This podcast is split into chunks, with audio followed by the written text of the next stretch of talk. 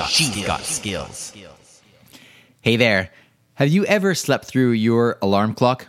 Nah, I didn't think so. Me neither. But for those other people that may have had the unfortunate event of sleeping through their alarm clock, here's a little tip for you. Did you know that you can get Lexi to snooze when an alarm goes off? That is right. So if you set up an alarm, right? So you give that typical command, Lexi, set an alarm for six a.m. or whatever it is on that next morning.